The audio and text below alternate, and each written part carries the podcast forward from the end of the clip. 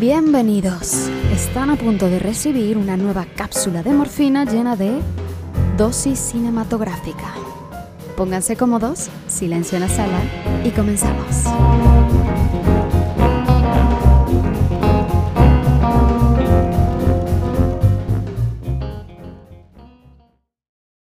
¿Qué tal amigos? Soy Fernanda Valencia con una pequeña dosis más de morfina audiovisual que espero ayude a calmar un poco los ánimos.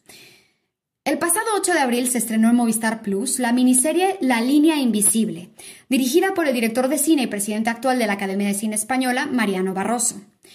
La línea invisible parte de los hechos reales sobre el nacimiento de la organización terrorista ETA para contarnos una historia que ya de por sí es muy complicada de abordar, pero que de la manera en la que los creadores lo han hecho permite que seamos testigos de los orígenes del grupo terrorista que fue a cambiar la historia moderna de España. En un inicio es complicado intentar encontrar humanidad en un intelectual hipster convertido en el primer asesino etarra. Sí, en Xavi Echevarrieta, quien es escogido líder de la organización a partir de su famosa quinta asamblea. Su nombramiento significó un desafortunado cambio de rumbo sobre cómo ETA habría de operar a partir de ese momento.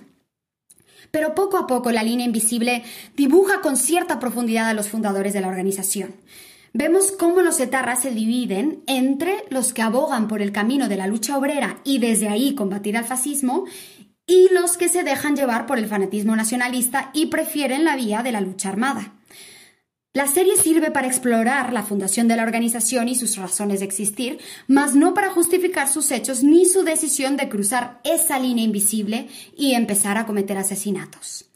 Deja muy claro que fue precisamente eso, una decisión consciente.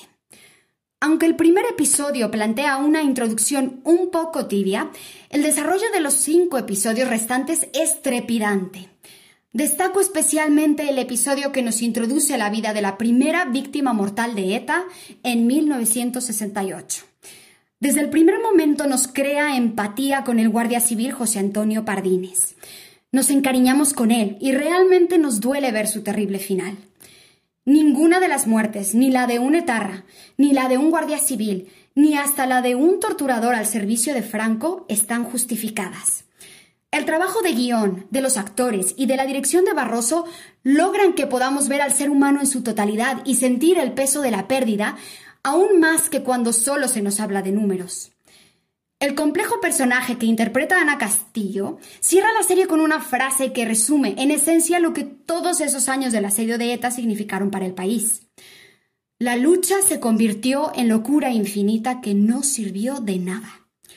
Pueden encontrar la temporada completa de La Línea Invisible en Movistar Plus. Y si están interesados en profundizar sobre los hechos históricos que inspiraron la serie, en Spotify pueden encontrar un podcast de seis episodios producido también por Movistar Plus. Buenísimo.